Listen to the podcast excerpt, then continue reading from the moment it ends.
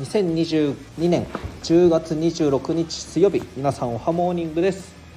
今私はですね今週土曜日のスタジオに向けて課題曲を練習中です。課題曲は3曲ありましてニルバーナの「スメルズ・ライク・ティーン・スピリット」とミシェルガン・エレファントの「エレクトリック・サーカス」で私がちょっと歌いたいって言ってお願いしたのがザ・ハイローズの「キャサディ・キャサディ」ですね。これを今、えー、3曲毎日のようにリピートして聴いています。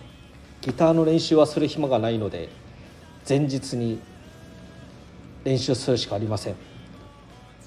今後はオリジナル曲をやろうと思ってますので頑張りたいと思います。今日は以上です。